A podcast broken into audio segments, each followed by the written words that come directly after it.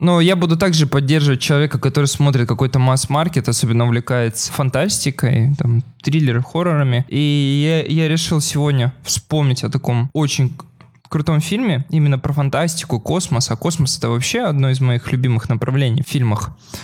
И называется, есть такой фильм, Пекло, Sunshine. Перевели опять очень интересно. Это как вот первый Мститель, вот этот вот Капитан Америка из той же серии. 2007 а, года был снят. В чем идея фильма? 57 год, солнце затухает, каждый год на Земле все холоднее и холоднее, и человечество как-то хочет исправить эту ситуацию. Они, собственно, собирают корабль, который называется Икар-2, отправляют его в космос, долететь до Солнца, взорвать его, собственно, чтобы солнце заново загорелось. Это как, как я вот обсуждал с кем-то, не помню, в фильме. А что если полить, допустим, солнце водой? Вот взять, представьте, воды с размерностью солнца и полить. Скорее всего, водор... вы понимаете, вода э, типа про просто превратится в водород, типа из-за того, что H2O, и будет два солнца. Поэтому солнце затушить водой как минимум не получится. И тут очень интересная идея, типа они хотят туда долететь, чтобы его взорвать, чтобы солнце заново начало гореть, и, собственно, на Земле опять стало так же тепло. А, собственно, весь фильм будет происходить вот э,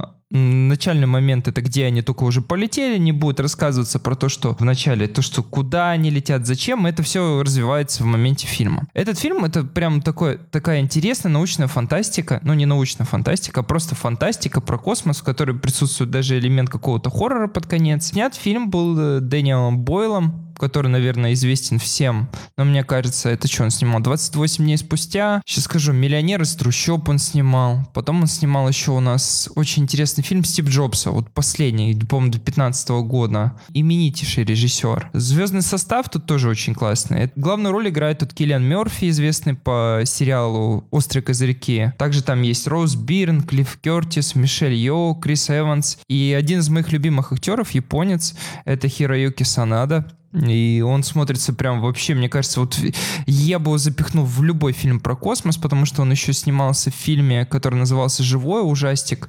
И, блин, я когда вижу на экране, я просто кайфую. Мне кажется, это самое прекрасное. Я вот считаю, вот если вы любители космоса, вот, какой-то такой фантастики, и вообще, блин, весь фильм снятый вот прям реально в космосе, и там летают, что-то делают, ходят, блин, ты это смотришь, это просто какая-то шикарная. Плюс это какая-то даже есть на маленькое хотя бы, ну, научное обоснование, то, что типа там они пытаются это взорвать, то, что, типа, солнце затухает, не знаю, я вот прям поэтому, блин, советую, если научная фантастика, то обязательно посмотреть этот фильм. Это вам не ужаснейший марсианин, в котором он там, особенно под конец фильма, там чуть-чуть как Супермен летает, а тут реально как бы, ну ты смотришь, это как будто бы э, реальность. Не, нельзя сказать то, что такой ситуации не могло бы быть, когда там в будущем реально, там через 100-200 лет, потому что у нас, привет, там Илон, он там э, уже три раза за месяц как минимум запустит спутники, Старлинка в космос. И, блин, это реально круто. Что думаете по этому поводу? Тут э, несколько моментов стоит добавить. Во-первых, начнем того, что «Первый мститель» — это правильный перевод фильма о Капитане Америки, потому что по-английски он называется «Капитан Америка. Первый мститель».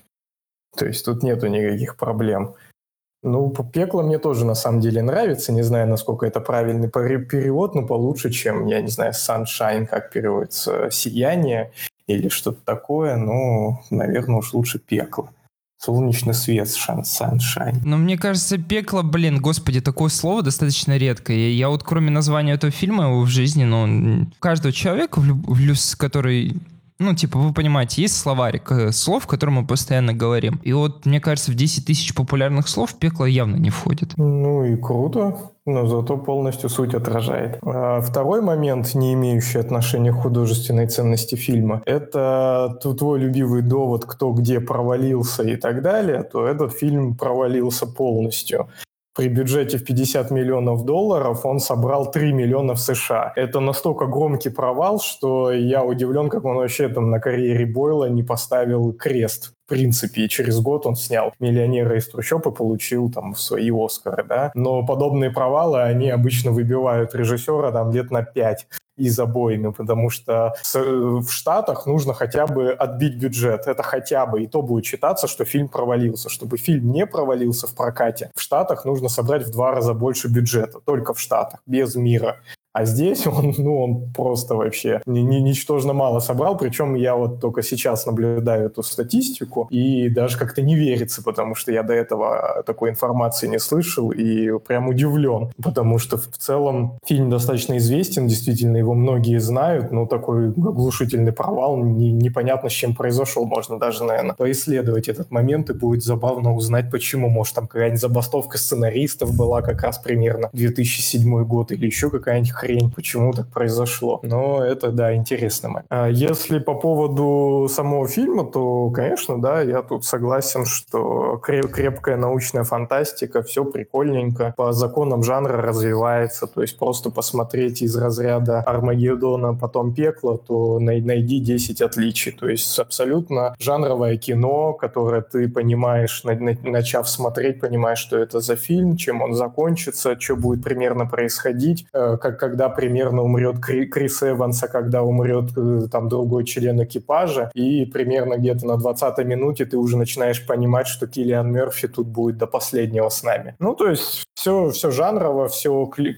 клише, э, но динамично, прикольненько и не скучно. Да, я, в отличие от ребят, смотрел этот фильм впервые. Я знал о нем, но меня не особо в то время, когда я начал увлекаться кино, интересовала такая тема, интересовали такие фильмы. Вот, и мне очень понравилась а, операторская работа, плюс мне понравились некоторые решения, то, как показывалось солнце на протяжении всего фильма, отношение людей к солнцу, плюс мне понравилась концовка а, фильма, особенно экшон, который был с ней связан, но мне просто совершенно не понравилось. Может, я что-то не понял, может, просто не привык к такому фильму, но вот похождение антагониста и борьба с антагонистом, вот эти минут 15-20 или сколько там это длилось, мне было очень тяжело смотреть. Мне прям ну, казалось, что фильм смотрит меня, он заставляет меня это терпеть. Вот прям реально мне показалось, что это было очень плохо. Да, я тут отвечу, попробую спарировать сначала и Роме. Ну, мне кажется, там вот провал, давайте так, будем честны. То, что провал любого продукта, а фильм это тоже продукт, а, может быть, зависит как от режиссера, так, наверное, от маркетингового отдела. Мне кажется, там реально какая-то, ну, просто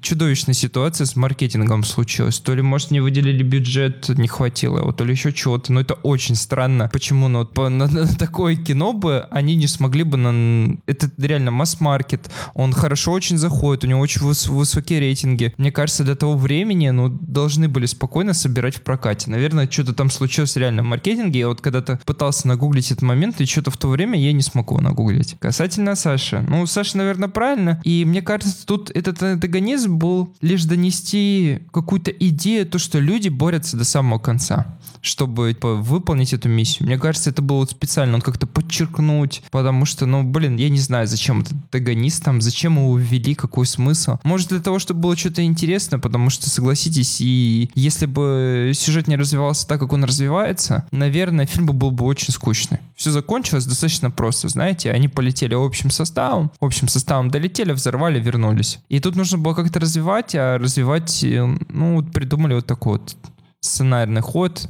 Я, и, и мне сложно оценить, потому что, допустим, я не являюсь сценаристом, но мне кажется, очень сложно придумать что-то новое. Понятное дело, то, что постоянно придумывают люди какие-то сценарные хода, что фильмы не являлись клишированным. Но вот тут, ну, как-то придумали сценарий, он достаточно спокойный, он не самый уникальный в мире, но какой-то клише нет. Так, ну, тут, а. тут чуть ли не полностью это Армагеддон. Чуваки летят э, спасти людей, на земле за ними наблюдают, не могут. Убираешь из Армагеддона э, американскую патетику вот эту про мы американцы, там, да, флаги американские, там, э, клюква про русских, в общем, вот это весь американизм убираешь из пекла, вернее, из Армагеддона, и получается пекло. Ну, блин, пекло про какой-то, я не знаю, пекло это как, я не знаю, вот для себя воспринимаю, boys band сейчас нефтяников перестал скважины бурить, полетели они там взрывать. Ты его смотришь, ну не знаю, ну это вообще друг, два, два разных фильма. Если тут научная фантастика, как они в космосе, там, ну ты понял, летают, там, передвижение, все вот это ох, охуеннейшая просто операторская работа, как это все делают. То, что ты смотришь, это натурально, типа, погружаешься в фильм. Когда они там щит это чинят, очень много. Ну, блин, come on, сравнить с Армагеддоном, ты серьезно? Да, да. Армагеддон начинается с нефтяной платформы, насколько я помню. Тут вообще нету этого начала, как они собирают и так далее. То есть, мне ну, кажется... Понятно, и, и, и Брюса Уиллиса тут нет, ну, конечно конечно, не настолько, э, не настолько пересняли. А, и понятно, что я с долей иронии это говорю, но а, как раз фильму, мне кажется, этого и не хватило. То есть Армагеддон, он четко понятно, что это за кино. Это прям все, мы крутые, мы такие прям тестостероновые мужики, собрались, летим, взрываем астероиды, все довольны, но вот еще дочь чтобы она осталась в классных руках моего друга. Прям все супер круто по-мужски. То есть четко выраженный, понятный жанр. Э, ну, мне кажется, что как раз такой жанр тебе, Дима, и должен заходить, судя по твоим вкусовым предпочтениям, да. А «Пекло», он немного непонятен. Я люблю этот фильм, я не спорю, но если его разбирать, он в этом плане немного непонятен. То вроде как красивая научная фантастика. Вроде как там есть какие-то чувства, мысли, глубина какая-то, да, но при этом, да, какой-то антагонист, и что-то они все равно побегали, и пытается одновременно он быть на одной стороне и на другой стороне. И мне кажется, тут нужно было выбрать. Либо ты прям боевичок, и тогда не Киллиан Мерфи, а, ну, я не знаю, кто в те времена, там Марк Волберг пусть там будет в космосе бегать, и бороться с антагонистом не 20 минут, а час. А, либо, если это все-таки Киллиан Мерфи, то нужно уходить уже прям туда, куда-то в глубину, чтобы он еще больше э, размышлял о своей там семье, о своих внутренних проблемах, о мироздании, и ходил вот такой весь грустный, э, тощенький, субтильный мальчик. То есть нужно было сторону выбрать. Но Э, если угождать зрителю, я думаю. Если искать свою целевую аудиторию стопроцентную, то нужно было вот так поступить. Но, как по мне, он этим и хорош, этот фильм, что вот он и там, и там, по чуть-чуть такой, да. Э, вроде получилось неплохо. Могло быть намного хуже, он бы вообще развалился весь фильм. Но в целом, как, как по мне, прикольненько вышло, что и, и в ту сторону, и в эту сторону. А я бы хотел еще поспорить насчет тезиса Димы, который он рассказал в начале, о том, что в этом фильме все происходит так, как оно могло бы происходить. Но, если честно, я не уверен, что эта команда могла быть была отправлена на спасение мира. То есть, может, я плохо действительно в научной фантастике и в какой-либо фантастике, но мне показалось, что странный набор спасателей мира, их решения некоторые, типа, давайте отправим капитана на самое первое опасное действие, давайте еще что-то сделаем, какие-то конфликты, которые происходят. Ну, то есть их наверняка должны были готовить к какому-нибудь полету, сколько-нибудь долгому, а у них там конфликты из-за каждой мелочи, давайте подеремся, что-нибудь сделаем. То есть кажется, что не только они последние запасы взрывчатки, но и последних людей с таких больше семьи отправили туда. Я думаю, у тебя просто представление до сих пор о космонавте, а как сверхобученном каком-то человеке, который там специально готовился. Но это очень быстро будет меняться. Хотя бы давай вот посмотрим на последние события. Если ты вспомнишь Союз, то он диаметром там 4 метра, насколько я помню. А ракета вот Илона Маска, Crew Dragon, второй или как, какой у него там версии он уже, он размерностью 10. Если ты посмотришь, как устроены типа космонавты, как они сидят внутри и летят на станцию, то наши сидят втроем чуть ли не в обнимку, у них там, я не знаю, там места нету. А космонавты Илона Маска сидят спокойно, знаешь, отдыхают. Они, они по сути, чилят. У них там еще третьего можно посадить. Не знаю, если бы сделать расстановку такую же в Союзе, то там, наверное, человек еще 7 можно спокойно посадить вокруг. И они все будут лететь, потому что у них будет место. И мне кажется, тут показывают о, реально будущее. И мне кажется, в 2057 году, несмотря на то, что уже сейчас есть, не знаю, около 9, мне кажется, как сказать, туристов, уже, по-моему, были, были которые на МКСе, они там проводят около недели, их возвращают обратно, то мне кажется, в 2057 году такая вещь, как космос, она будет более открыта, ну, понятное дело, для богатых людей, абсолютно богатых, ну, типа, понятно. И пр- профессия вот как бы космонавт, она будет такого вот, не, не такого как бы узкоспециализированного, то, что готовят, а будут отправлять, типа, не одного общепрофильного специалиста, а несколько узкоспециализированных. Вот тут тебе как раз показывают, то, что есть один вот физик-ядерщик, он отвечает за бомбу. Он узкоспециализирован, он же тебе не должен быть комбо-набором, правильно? Реально он выполняет определенную роль. Есть биолог, есть у них психолог, потому что ты прикинь, сколько лететь. Такую вещь, как полет уже не раз, и даже есть такие эксперименты, когда людей там закрывают на год или два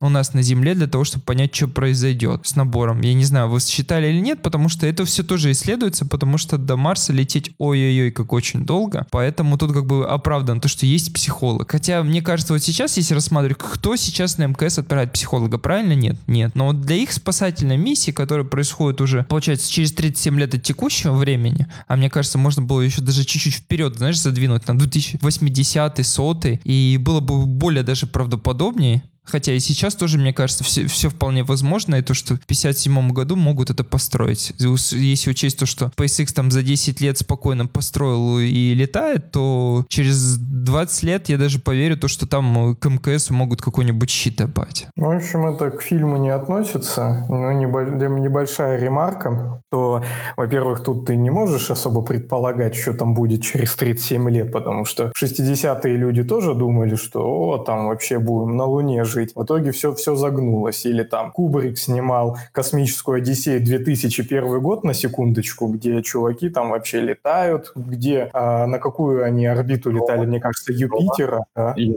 сняли в 2001, а то мы прослы какими-то не киноманами. Она просто, она просто так называется «Космическая Одиссея» 2001 года. Сняли да. ее, но ну, сняли ее раньше. Не, конечно, сняли раньше. Естественно, Кубрик а. уже умер к 2001 году. Да, просто так звучало. Не знаю. А, ну, «Космическая Одиссея» 2001, ну, кино, ну как-то так называется, да. А, соответственно, там в 60-е оно снималось, или там в начале 70-х этот фильм, а, они считали, что мы уже вон к Юпитеру будем летать. То есть тут, тут как, как получится, вообще ничего не известно. Может и у Илона Маска тут все начинает загибаться, потому что он сделал, в общем-то, ничего нового, просто лучше, чем было. В общем, это все вот такое э, размышление. Но забавнее с точки зрения кино, а почему так? Потому что действительно все равно мне, как кажется, а, ближе к научной фантастике эта история как в «Марсианине», даже и за книжку чувак получал, что это супер достоверно и так далее, то есть получал какие-то там премии, да, а, потому что все равно сейчас космонавты это очень сильно роботы, а, и они прям там все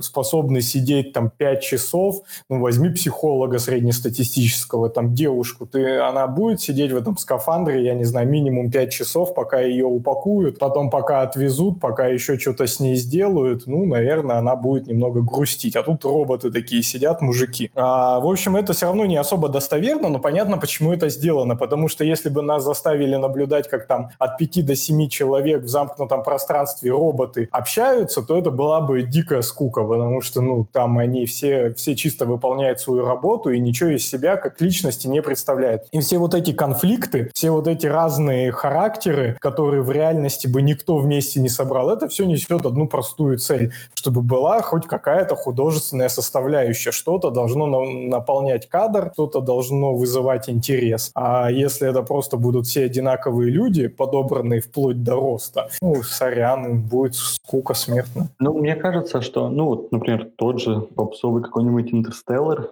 там, где тоже люди на перипетиях часто были, типа им возвращаться на какую-то планету или нет. Но там в этот конфликт как-то верилось больше, и виден был их профессионализм, а здесь мне почему-то этого не хватило. Ну, блин, да я не знаю, ну, «Интерстеллар» — это вообще совершенно другое кино, и оно не про космос, давайте так. Оно, блин, тут половина фильма проходит там, по на ферме, вот, и вот это долгое развитие, а мне как, я, мне почему не нравится «Интерстеллар», потому что там очень долгое, господи, мать его, развитие. Это, это прям ты его когда смотришь, смотришь, ты уже грустно, ты, ты, ты, ты уже даже уже устаешь. А потом начинается вот этот экшон как раз про космос, а я люблю космос. Поэтому вот этот фильм, ну, блин, нельзя их вообще сравнивать. Я уж не говорю про бюджеты, потому что Интерстеллар это очень дорогое кино и очень круто. И мне кажется, там очень долго снималось. Хотя Пекло тоже не самый дешевый фильм. Нет, нет, я ни их не сравниваю или пытаюсь выбрать какой-то лучше, именно о своих ощущениях по поводу каких-то двигателей, сценария, сюжета и принятия каких-то решений. То есть даже в этом растянутом интерстелларе, который может показаться каким-то недостаточно динамичным в начале, но я именно про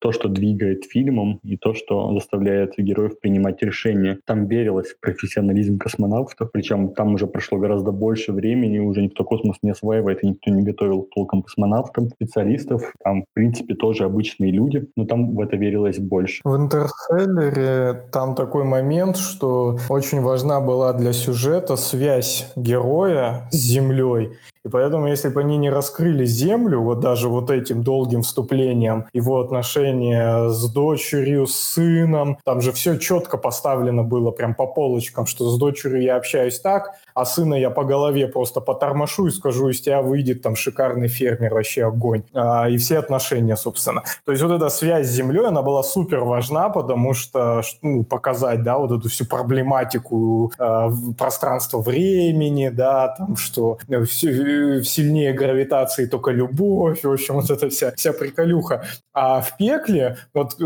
я хочу вам вопрос задать, э, в пекле Земля была показана очень коротко и, насколько я помню, так размыто, да, то есть это какие-то образы затухающего солнца, по-моему, какие-то люди или там домики были, но прям все размыто. И интересно, почему так было сделано, да, то есть, во-первых, это может быть, ну, недостаток бюджета, времени, еще чего-то, но мне кажется, это история про то, что они так далеко от Земли, то они как-то вот теряют связь с Землей, она тоже у них охлаждается в сердце, то есть такой, да, художественный какой-то образ, и плюс Земли они выглядят, что вот какая-то там точечка, все меньше-меньше она заметна и так далее. И, в общем, вот эта связь между жаром и холодом, она прям диаметрально противоположная, и связь теряется. Возможно, из-за этого, но мне не хватало. То есть я не соболезновал людям на Земле. Если бы я тусовался у Солнца, я бы такой, а что там земляне, я уже забыл про них. Потому что как-то слишком слабо было, была показана э, жизнь на Земле, когда все замерзают, все плохо, э, не раскрыто. Этого не хватало. А ее даже не показывали. Это, наверное, ну, ты, ты сам правильно подметил, то, что этот фильм все-таки не про связь а, между вот этой вот командой и Землей. Это вот фильм вот чи- чисто про экипаж, который совершает одну миссию и пытается сделать все, чтобы его воплотить до конца, это спасти Землю. И в какой-то момент они даже уже настолько далеко отдаляются, что теряют связь с э, Землей по причине электромагнитное излучение все равно от Солнца идет, потому что там просто дичайшие реакции происходят, и поэтому он настолько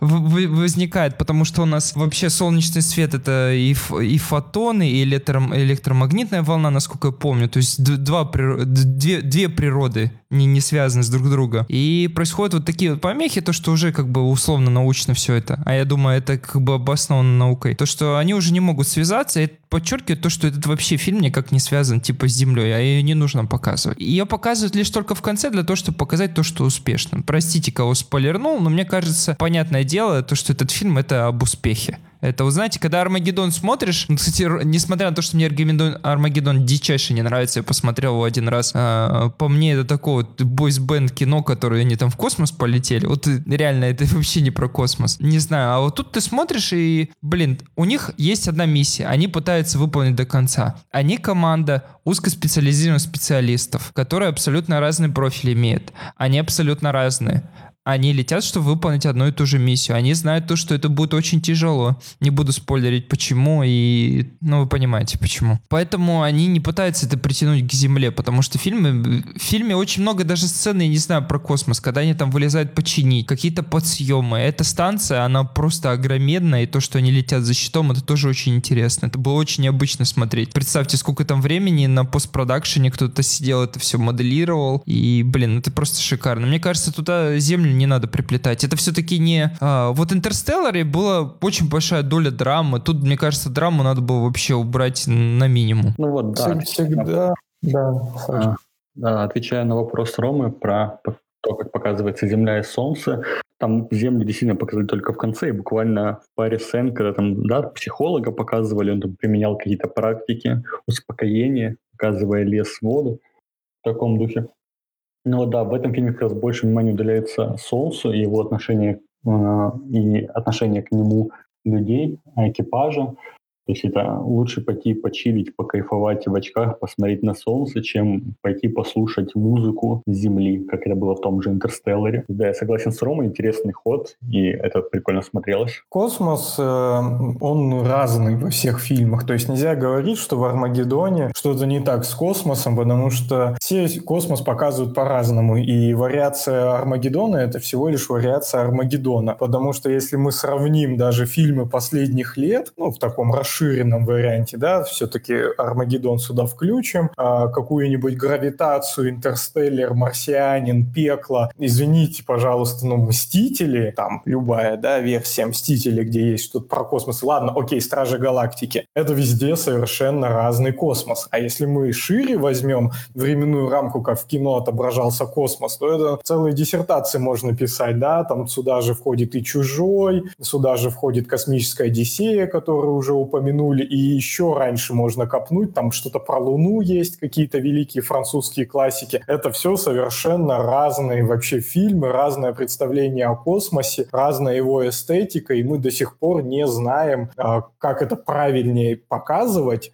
а, еще «Звездные войны», извините, безусловно. Как это правильно показывать, не, непонятно, и все, наверное, да, то есть каждый придумывает свой космос совершенно, потому что определенным видом космоса можно считать э, э, наши моря и океаны, ну, наверное, больше океаны, да, это тоже какая-то среда агрессивная для нашего организма, в которую мы погружаемся в определенных скафандрах. Но заметьте, насколько в фильмах про погружение в воду э, очень похожа эстетика. Возьми без, э, Кэмерон Кэмероновскую бездну, фильм там 80-х, по-моему, годов, и возьми современный фильм, недавно выходил там с Кристин Стюарт, даже не знаю, как называется, супер похоже. И можно там да, еще каких-то парочку там набрать, где про погружение, они все очень похожи, потому что эта среда нам ближе, понятнее, большее число людей там бывало, видело, что там происходит, и как-то взаимодействовало с водой, да. А с космосом никто не взаимодействует, каждый сочиняет. Э, по, по классике э, даже звуки в космосе там могут быть, как мы знаем, из кино кино. Да, хотя звук, звука в космосе по-настоящему не может быть, потому что там среда разряженная, а звук он передается в какой-либо среде. Поэтому без среды звук, увы, не передать. А как же пиу-пиу-пиу-пиу в «Звездных а, Ну, войнах. это уже добавлено. Что сделать? И взрывы, когда, знаешь, там тоже. Несмотря на то, что там все равно присутствуют какие-то газы, но, увы, не хватит, чтобы это передать. Но ты тут подмешал, вот у тебя подмена понятий, смотри.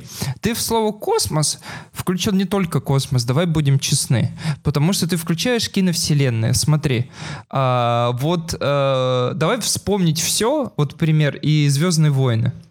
Вот вспомнить все, какая-то там тоже цивилизация уже есть, что-то там развивается. И это создает свою вселенную. То есть у нее есть какие-то, я даже не знаю, рамки, как у Звездных воинов. Там существуют вот такие-то аппараты, еще что-то. А тут давай вот этот фильм воспринимать вот так вот. Более научная фантастика с казуальным уклоном, именно визуальным казуальным уклоном на космосе для того, чтобы показать его вот природу именно настоящую, то, что существует гравитация. Вот если рассматривать фильм, допустим, а, «Пекло» и «Гравитация», они чем-то там похожи. Вот можно еще вспомнить, фильм называется «Чужое», насколько я помню, или как же оно называется?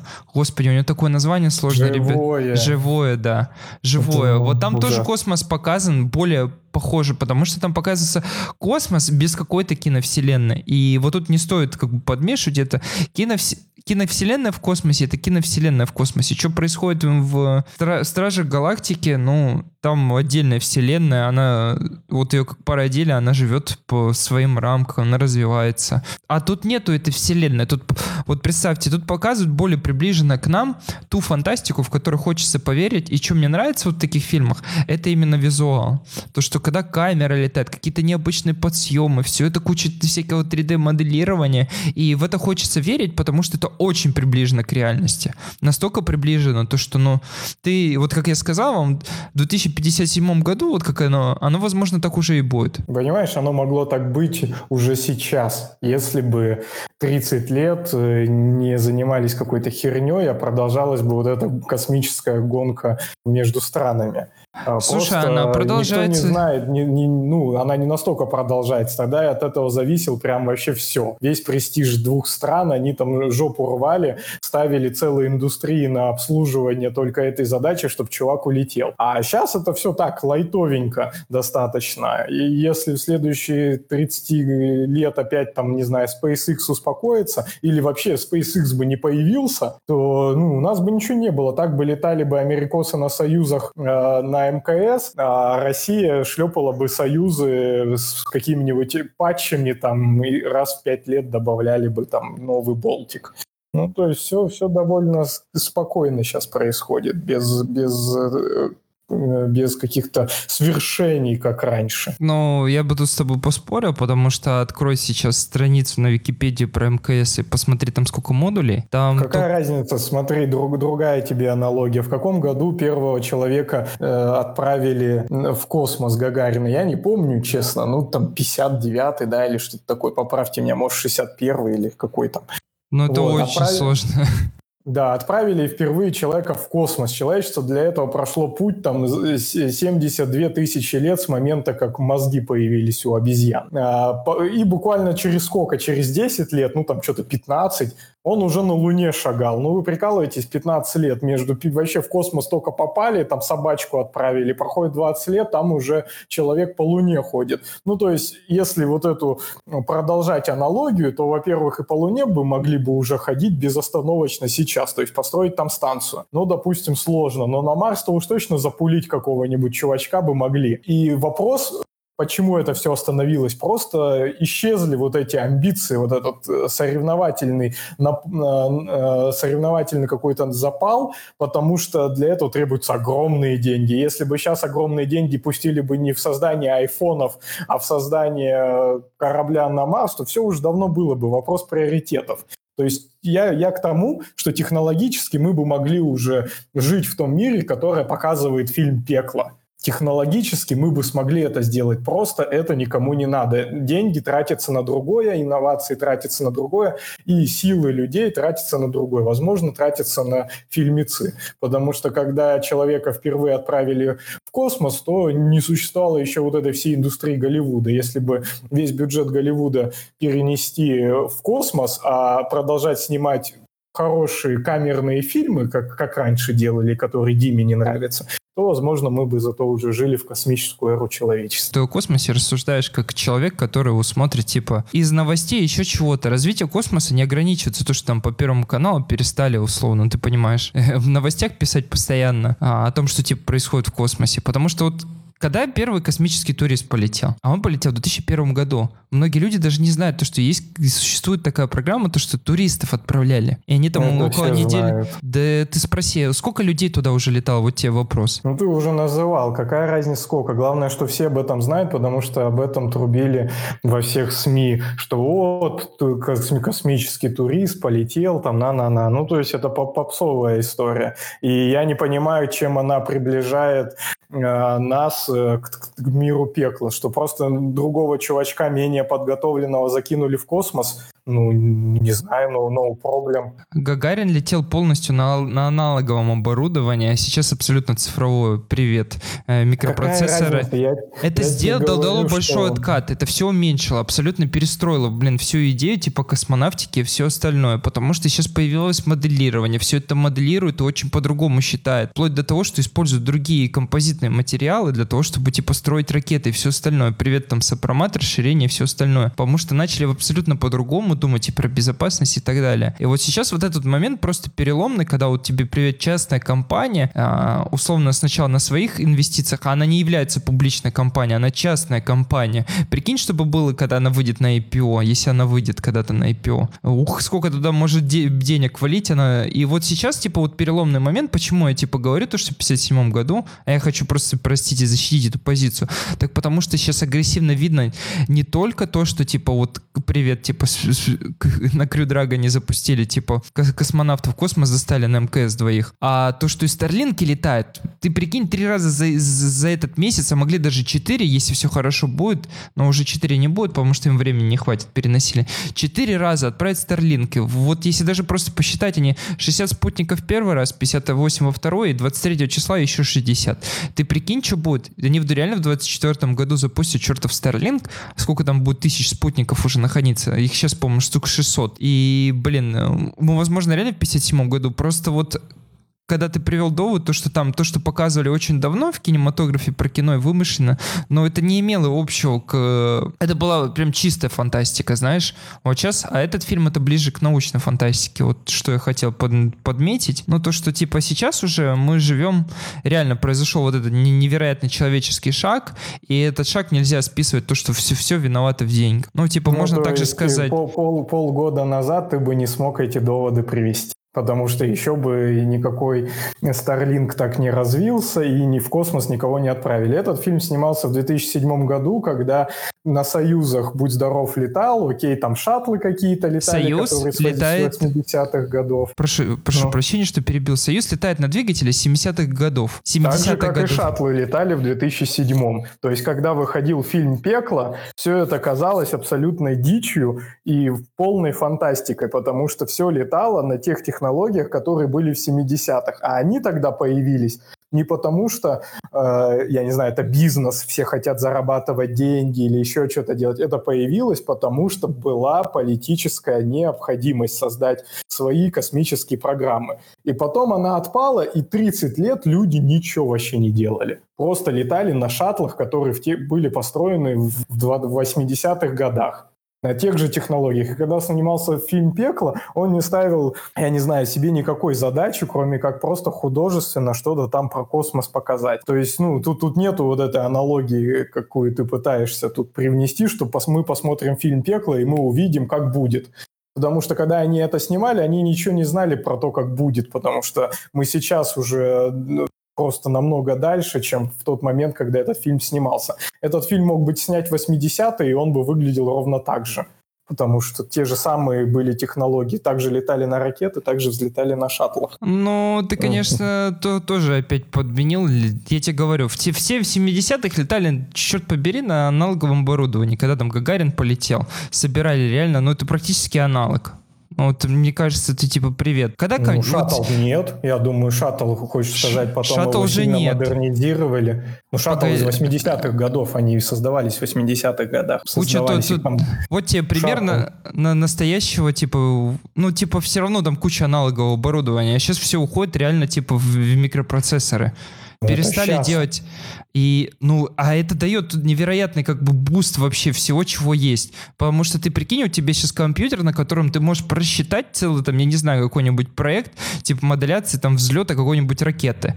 В те, те времена это просчитывали руками, сидели там в 70-х, 80-х, в 90-х. У нас вот компьютеры реально, типа, за 20 лет последние сделали такой шаг, я не знаю. Ну, я, Дима, тоже в IT работаю, понимаю, о чем ты, просто мы про фильм, как бы, если говорим. Я пытаюсь про фильм. Понятное дело, что сейчас то, что делает э, Маск, это супер круто и супер большой рывок. Просто я к тому, что то, что показывает фильм, это была ровно такая же нау- научная недостижимая фантастика в 2007 году, как «Космическая Одиссея» в каком там году она выходила, 69-м или что-нибудь типа того. Наверное, ты прав, но просто я когда смотрю этот фильм, я нахожу отражение от того, чего снимали и сейчас, и воспроизведя на, на текущих реалиях и то, что я могу представить себе в будущем, я могу поверить в это. На 100%. То, что как выглядит космический корабль, он выглядит не как вот это, ну вы понимаете. Это аналогия, как типа космонавты выглядят в Союзах и как в Крю Драгоне, как они выглядят. Абсолютно два разных. Даже посмотреть, как у них... э, Ой, господи, забыл. Как же это называется? Скафандр его. Тоже у них абсолютно разные. Поэтому мне хочется верить этому фильму, поэтому я вот отношу как раз к научной фантастике, а не к просто вымышленной фантастике. Тут можно только добавить, что про вселенные довод я принял, что, конечно, да, и- есть определенные вселенные, и там у них может твориться черти что, конечно. Мстители, Звездные войны и вся эта история. Даже, возможно, чужие можно туда же отнести и какие-то подобные фильмы. Но фильмов вне вселенных, а которые претендуют просто на, ну, плюс-минус крепкую научную фантастику, их тоже дофига. И вот большинство, которые я перечислял, это, в общем-то, все равно вне вселенных были истории. И у них, э, тем не менее, тоже подход сильно отличается между собой. Ну, не сильно, но все равно есть отличия. Кстати, вот э, помнишь, ты приводил довод, то, что а, пекло отсутствует Земля. Мне кажется, в чужой можно тоже рассматривать без космоса.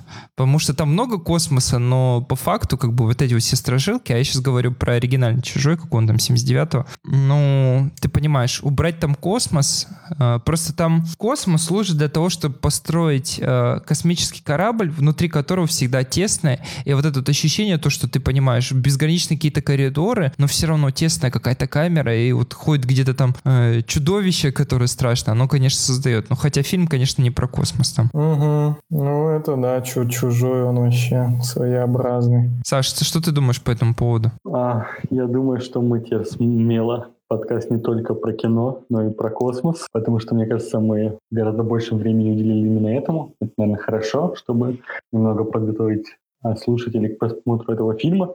Но в целом я высказал свое мнение. Если мы говорим о том, что в разных космических вселенных могут быть разные события, разные истории, то я не понимаю, почему тебе не понравился «Марсианин», потому что, мне кажется, имеет место жить и такая история, и такое поведение, и такие супермены, летающие с Марса, куда бы они ни летали. В общем, вот так.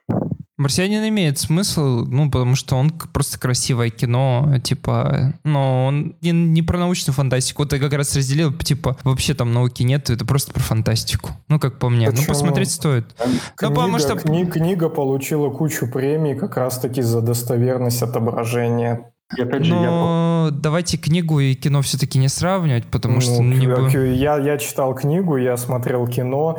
В кино оно тупо до безумия воспроизводит чуть ли не дословно вообще книгу. Потому что книга писалась, э, ну, как бы отчасти как, как сценарий. То есть она написана даже таким языком, э, который, можно сказать, что, ну, вот описывает сценарий. То есть прям очень сильно ты читаешь, как будто кино смотришь. То есть оно, оно не имеет, знаете, в голове каких-то рассуждений, героев, которые ты не можешь отобразить на пленке. Там просто вот, ну, действие, бесконечное действие, как вот пьеса. И не знаю, а что а чё там недостоверно? Намного более достоверно, что Солнце начнет затухать через два года. Но когда ты видишь то, что там ракета, блядь, без обтекателя летит куда-то вверх, ну, блядь, это вообще смешно. Ты прости меня, но это прям такой абсурд. Че он там, полиэтиленом ее закрыл? Вот надо было дыры в этом в сценарии, если это научная фантастика, также закрывать полиэтиленом. Ну, потому что это вообще какой-то абсурд. Когда он там на воздухе полетел, о господи, вот это он управляет. надо было ну, ему ты, еще... Ты вот как бы научный деятель и специалист по вот этим всем физическим процессам, чтобы считать, что это неправда. Я ну, круче. И, и я... Это первый вопрос. А второй, что думаешь, это менее фантастично, чем чуваки, летящие к Солнцу, ну, на данный момент времени, скажем так и пытающийся запустить туда атомную боеголовку, чтобы сон, солнце замерзло. Я вот что-то... Наоборот, взорвалось. Намного ну, взорвалось. Я в этом куда больше сомневаюсь, что это правда, чем то, что чувак может без обтекателя взлететь, тем более если книга получала кучу каких-то там лесных отзывов именно как крепкая научная фантастика. Есть такие списки книг, где написано крепкая научная фантастика. Прям жанр, даже он по-английски имеет какой-то термин. И вот она туда входит. Ну, как бы... Вот тут я согласен с Ромой, потому что, как я уже говорил, повторюсь, я небольшой эксперт в научной фантастике, но я тому же «Марсианину» верил больше. Не помню, какие там года а рассматриваются и показываются, но вот когда я узнал, ну, я не знаю, я ее пропустил в начале просмотра фильма «Пекло», а, год, когда это все происходит, когда я прочитал, что 2057 здорово подкосило мое восприятие, то есть я слабо верю, что через 30 лет у нас будут такие корабли, знаете, с таким огромным щитом, который будет подлетать с Солнца, к Солнцу и там как-то курсировать вокруг него, вылавливая то, как он светит. Ну, в общем. Блин, ребят, ну вы можете открыть, просто написать, типа, я не знаю, марсианин, условно, научные фейлы, и там такой просто список будет, и обтекатель, это, и, и, это еще самое слабое. Ему знаете, что не хватало? Когда он там летел, Супермен, еще бы вот как, кстати, SpaceX использует решеточные рули, а, кстати, решеточные рули это тоже 60-х, по-моему, или 70-х разработка, которые в России сделали, но так и не использовали. Ему не хватало еще решеточные рули, знаете, взять и ими начать управлять. Черт побери. Ну, это, это не научная фантастика. А тут не пытается сделать, но какие-то вот такие вот действия, которые, типа, превратят фильм из научной фантастики в фантастику. Я понимаю то, что это оба две фантастики, потому что когда мы снимаем кино, условно, которое произойдет там в 2057 году, это же не на реальных событиях, правильно? Значит, это фантастика. Просто мы ее относим условно к научной, которая, ну, типа, близка к науке, либо к, к фантастике. Ну, я марсианин, ну, вот реально, одна статья, просто один запрос в Google прям убивает абсолютно все, кто захочет, типа, из слушателей. Да и мы можем еще раз после подкаста уже открыть и просто посмотреть там список фейлов, а он там огромен современный. Так твой, э, ты будешь гуглить то, что ты ожидаешь найти. Есть такое когнитивное искажение твоего восприятия. Ты будешь гуглить подтверждение своей правоты. Если ты вобьешь почему «Марсианин» — это крепкая фантастика, ты найдешь там тысячи статей, где пишут, блин, потому-то, потому-то.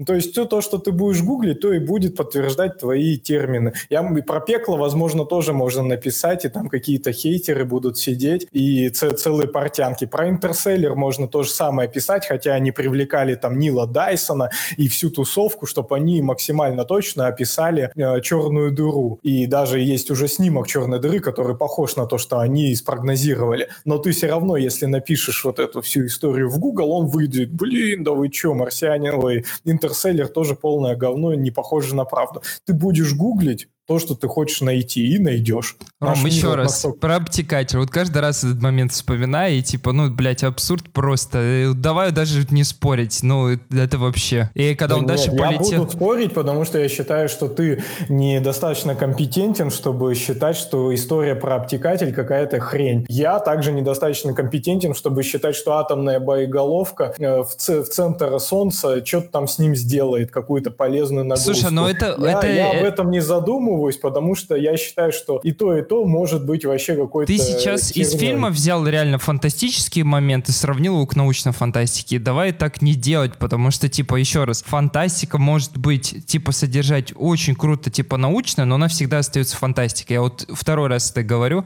Фантастика всегда остается фантастикой, даже если в ней присутствуют, типа, научные эксперты, которые пытались утвердиться, исправить какие-то моменты, она всегда останется фантастикой, потому что она происходит в будущем.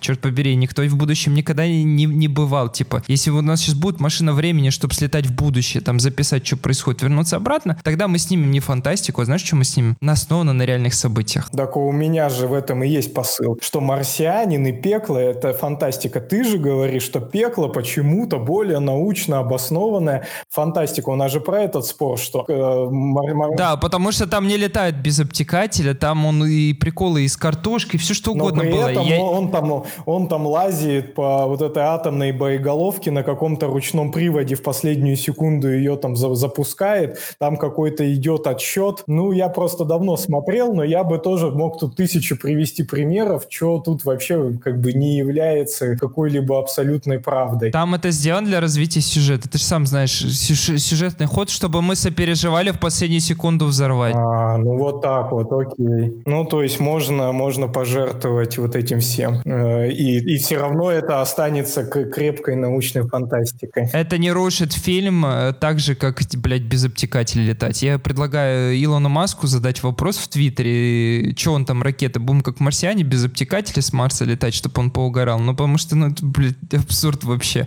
И это тебе привел не, не самый жесткий пример, а там прям приводили люди, расписывали там, типа, и биологи, и про картошку, и про всякие такие приколы. Я сейчас не берусь, типа, вспоминать все эти моменты, потому что я марсианин тоже очень-очень-очень давно смотрел. Но, типа, если рассматривать, что ближе к науке, типа, ну, марсианин явно не будет. Это, это примерно как «Звездные войны», знаешь, сравнить, типа...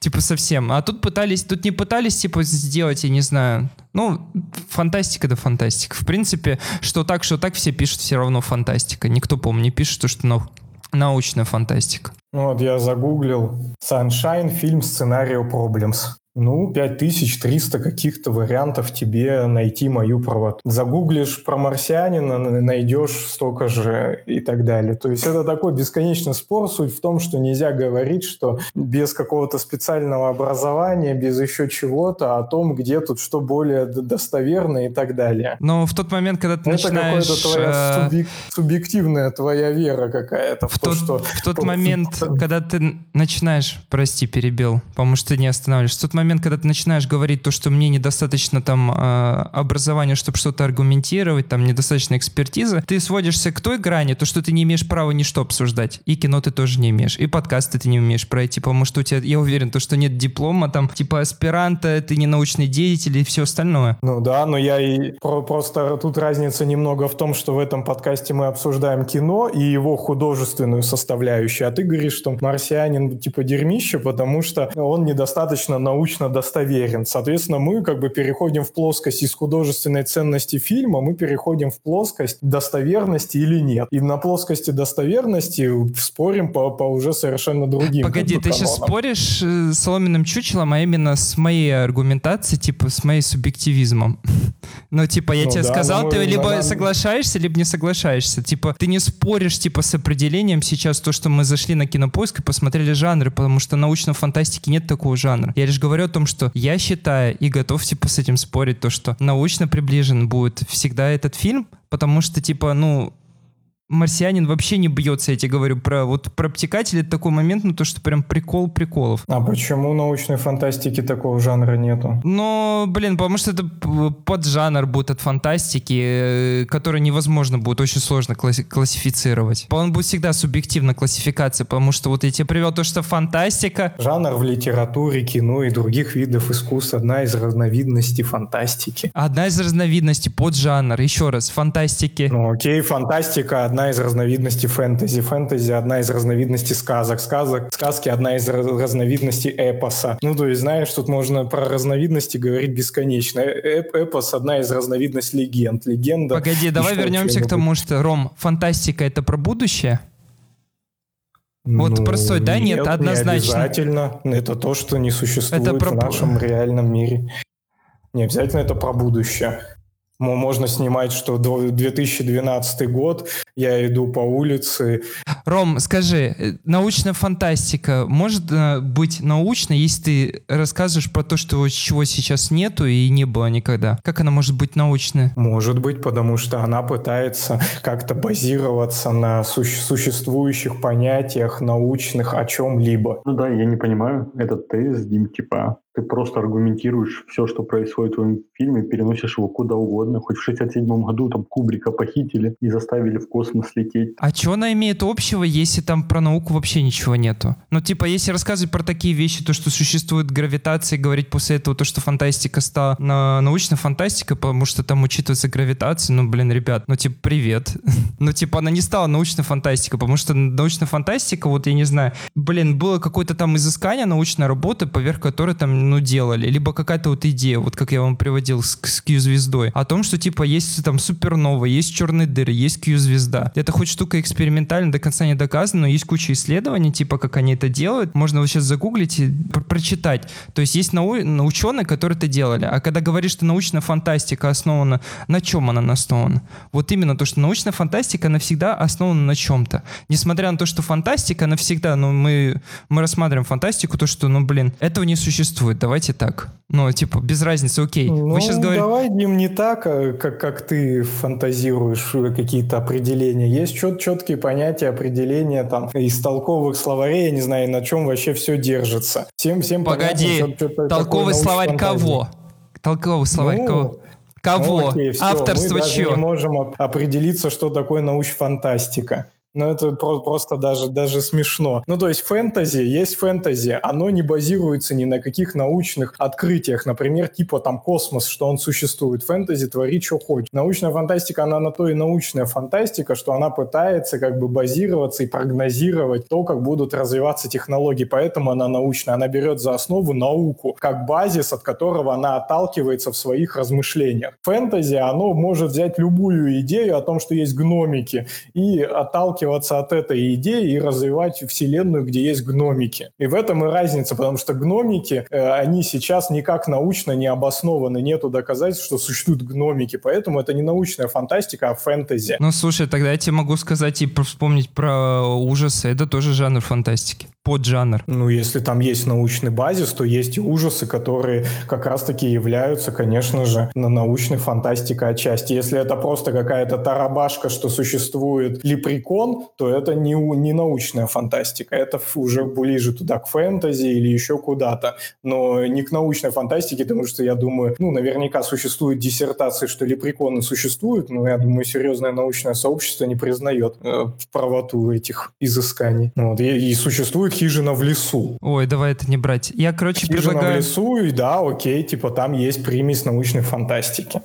Это совсем вообще. В общем, я предлагаю то, чтобы каждый остался на своем мнении. Я думаю, кто слушателей сам захочет, сам классифицирует, исходя из субъективных реалий, определений где-то там, что есть кто. И, собственно, если вам понравился фильм «Пекло» 2007 года, ссылочку оставим в описании, смотрите.